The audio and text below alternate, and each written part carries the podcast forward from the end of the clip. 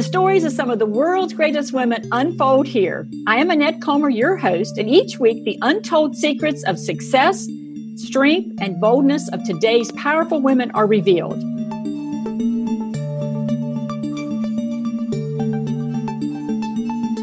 This woman came from a wealthy family, but the money was controlled by the men of the family, so she never experienced the freedom of choice wealth can provide.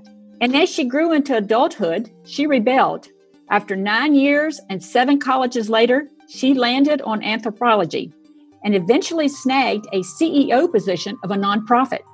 It appeared to others she had arrived, but in truth, she was in her own private prison, trapped in a position that stifled her desire to impact communities.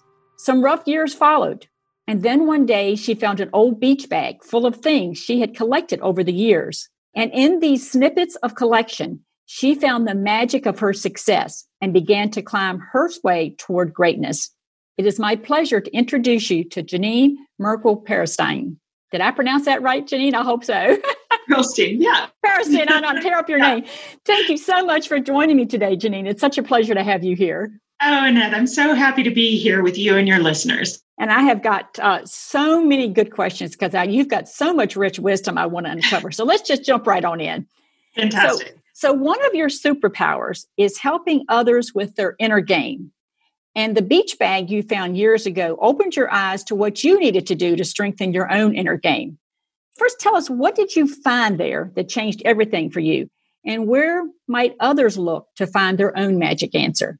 The, what a great question, Annette. I was approaching it at a time when I was really hurting physically and emotionally and spiritually. And I looked and all of this stuff that had sparked interest through the years that I had gathered. And what I found, if I could just put a headline to it, was cross-cultural and cross-discipline references to the language of success. And what that really meant was ways to dig into your inner game and question or challenge all that you'd been taught and all that you thought that you knew about how to move forward and about how to be successful. I think all along I was hungry for somebody to tell me that there was more. And that's why I started collecting them.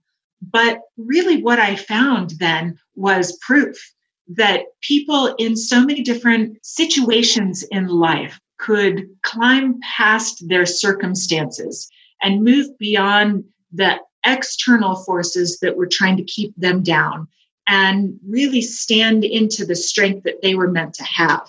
And that's what I desperately needed when I went looking for it and found, oh yeah, I had collected it all along. It's right here in this little container.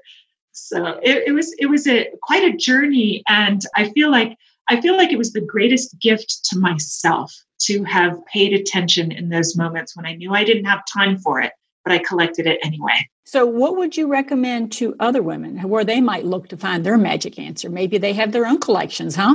I hope that they do. I think there's a message from our culture that tells us that we have to we have to focus on what we're doing, you know, while we're multitasking, the paradox, right? Right.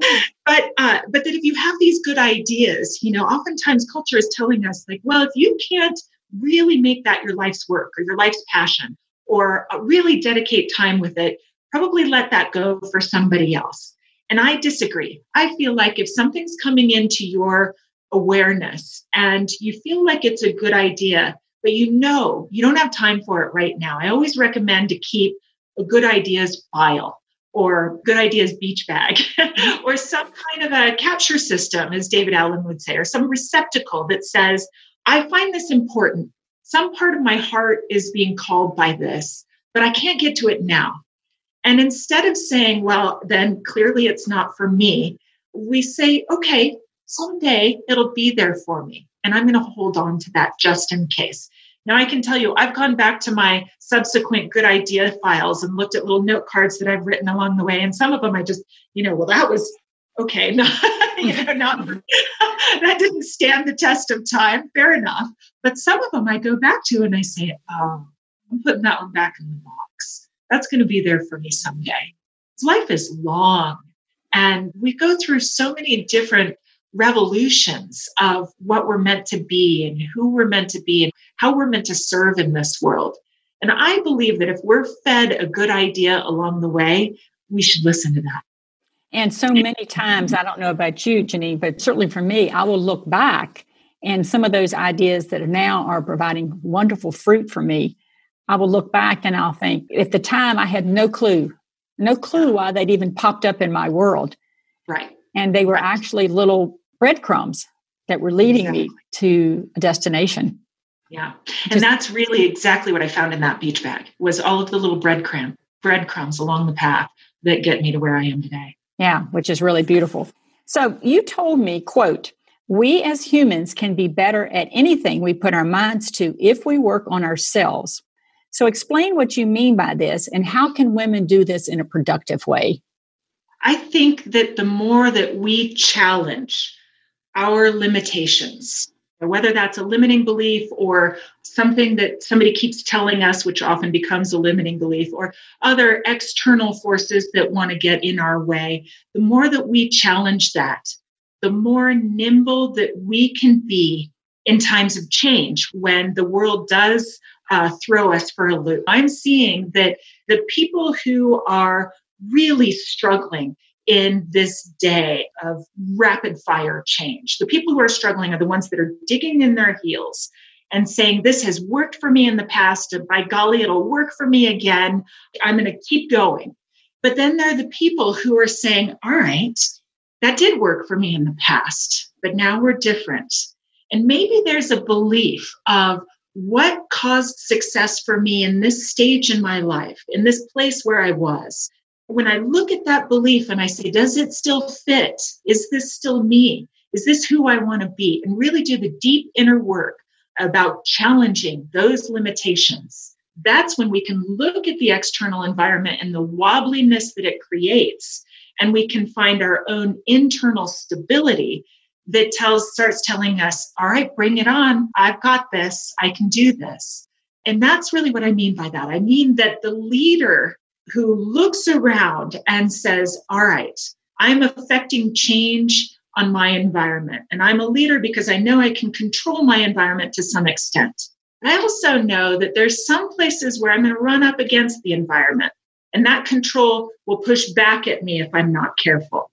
When I do that work, I keep saying limitations, there really is no better word. The beliefs, the values, the attitudes, the behaviors, these personal attributes that have gotten me to where I am today, and I consistently challenge them, I will consistently grow and I will consistently become more and more nimble in the world around me.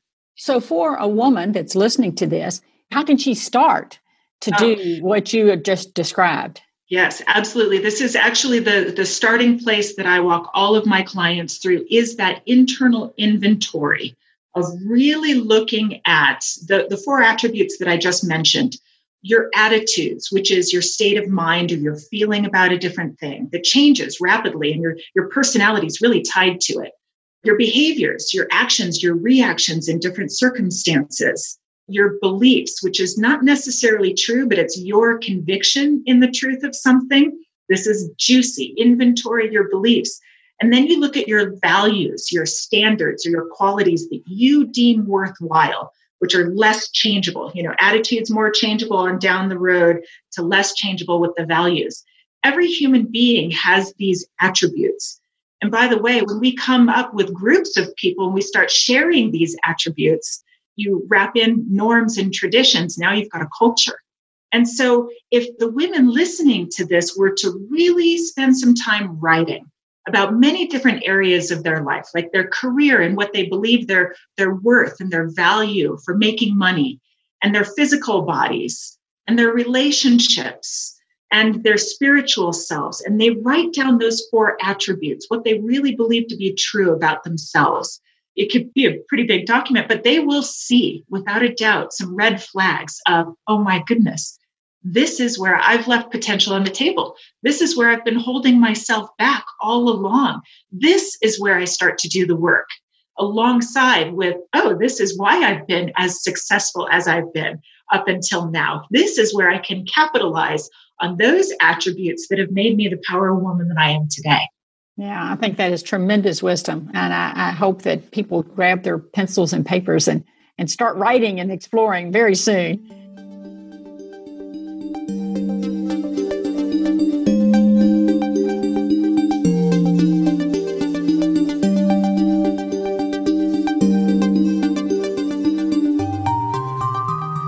Continue on this change thing that you mentioned. So many of us want to be able to affect change.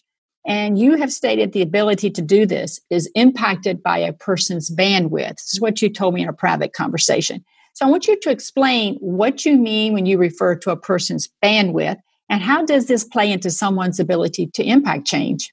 I love your attention to detail, and you hear the nuggets in it. Um, thank you, Annette. I believe that we are limited when we approach what we're doing with a thought that our physical energy is our only bucket to either feed or deplete. And I think a lot of people, executives and, and women, especially in really high-powered positions, are, are so hyper-focused on this energy resource that is the bucket of physical energy. And I think the problem with that is that we tend to forget that there are other energy resources that we can draw upon or feed upon.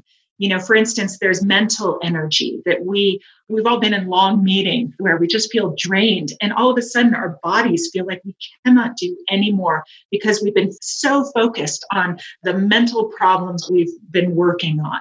Or there's your spiritual energy. Some of us get fed from the universe or the God of our understanding above, and we can tap into a source of doingness and beingness that will feed us from that.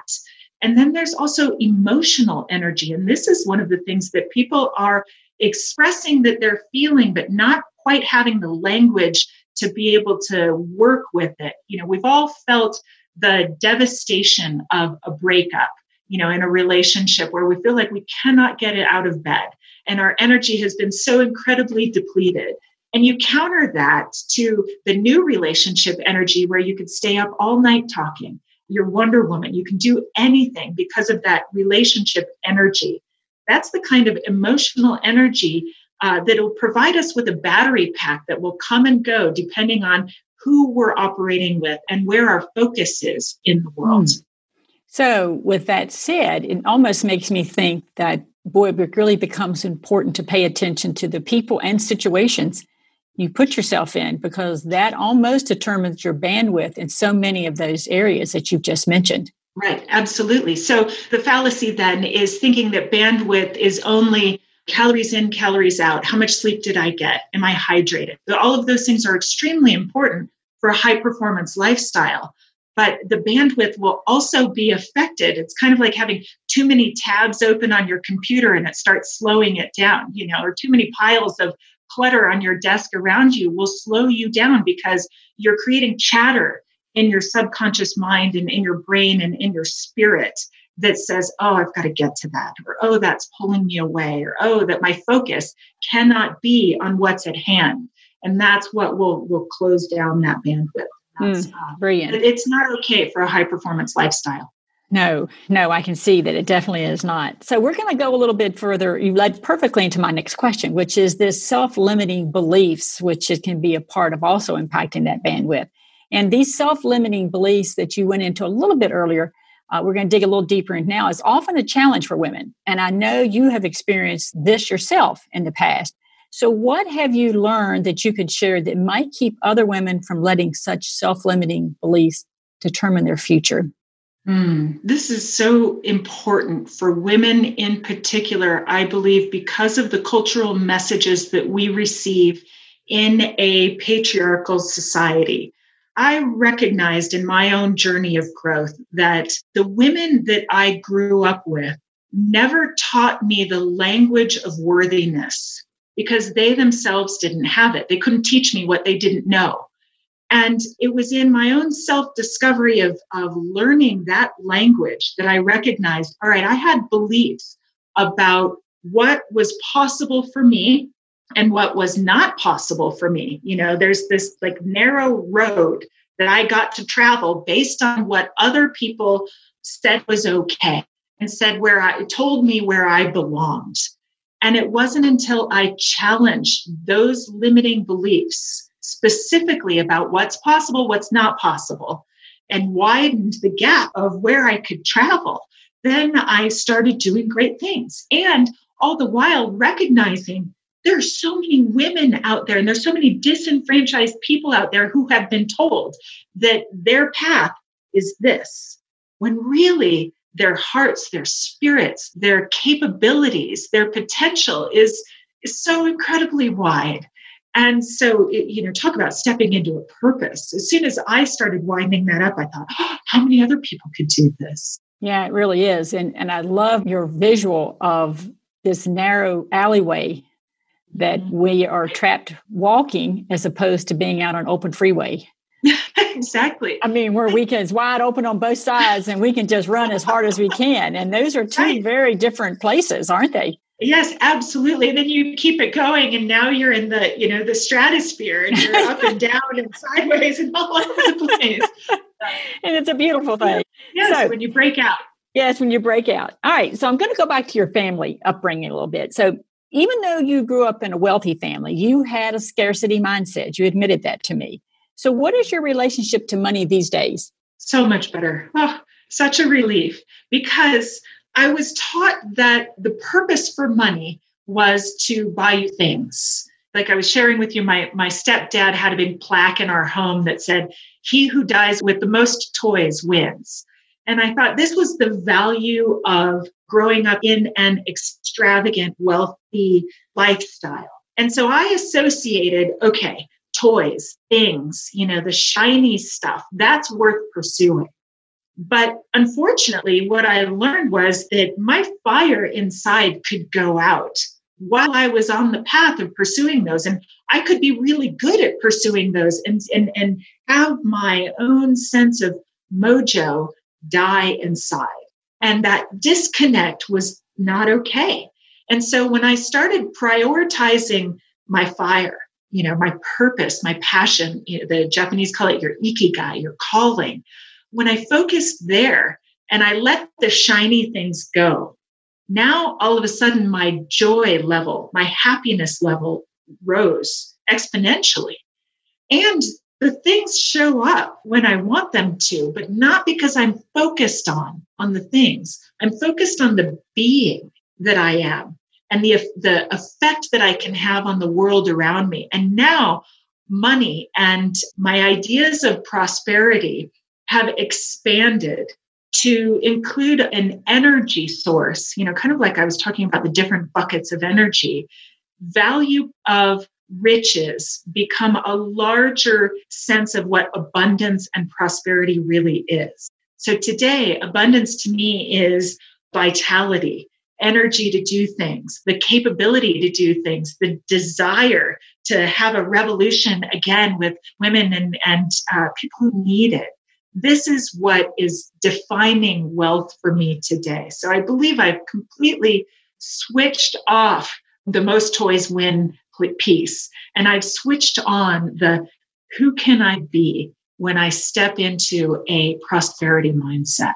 And that's a glorious thing. It is. It is a beautiful place to be, isn't it? I have one more question for you, and this is going to go into your sweet spot of what you do with organizations. So an organization and its team members often operate in a state of dysfunction, keeping them from reaching incredible success, and understanding how to fix these types of situations is certainly your magic. So what have you found is the number one thing a business person listening can do to address the dysfunction in their organization? One? Just one? Just one. Okay. Well, right. I have another right. one. Well, the rest of them. You know, I know. I get that. Um, so uh, I want to actually circle back because we've really already talked about it. A leader who is brave enough to challenge how they affect their culture. So I talked about the four attributes that when shared, they make up a culture. Well, when you look at the, the workplace culture of an organization or a company, you want to look at who is influencing that culture. So whose attributes are creating not just power and authority, that's different, but creating influence. And why are they creating influence? And even though I believe strongly, and I've seen it over and over again, that, that people up and down the ladder of hierarchy within a company can affect the influence of their workplace culture. It really does start with the leader. It absolutely begins with the leader. So the, the, the number one thing that I think they can do to really affect positive change towards happiness and productivity and profitability for their organization is to be brave enough to look within, to look at their attributes that I spoke of and challenge their limiting beliefs of what's possible. And how are they trying to impose those beliefs onto their organization, right, wrong, or indifferent? Yeah, I think that's very perceptive and great advice, because it has to start with the leader, doesn't it? It really does. Yeah, before you try to correct the rest of it. You got to yeah. work on yourself a little bit. Right. Janine, is there anything else about your journey to greatness that we haven't covered that you'd like to share with other women?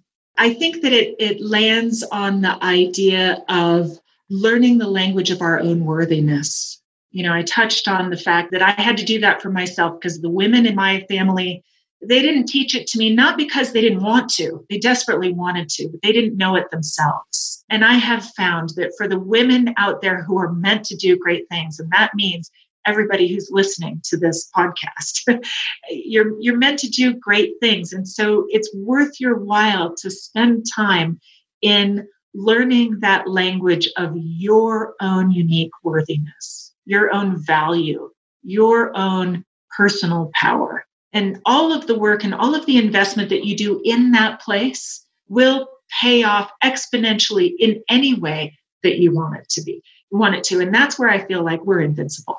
Yeah, I agree with you. And, and I will caution all of you listening, don't expect that to be a comfortable process. Exactly. Because it won't be. I think we both can attest to that, can't we? You're your girlfriend. yeah, yeah, exactly. I hear you. Janine, it has been such a pleasure having you with me today, and you have so much wisdom, and I'm so glad you opened up and shared so much of it with our audience today. Thank you so much, Annette. Such a true pleasure being here with you. And Janine is another great example of how women are challenging the norm, making things happen, and demanding their own greatness. So join me next time on the World's Greatest Women Show as another powerful woman's story unfolds.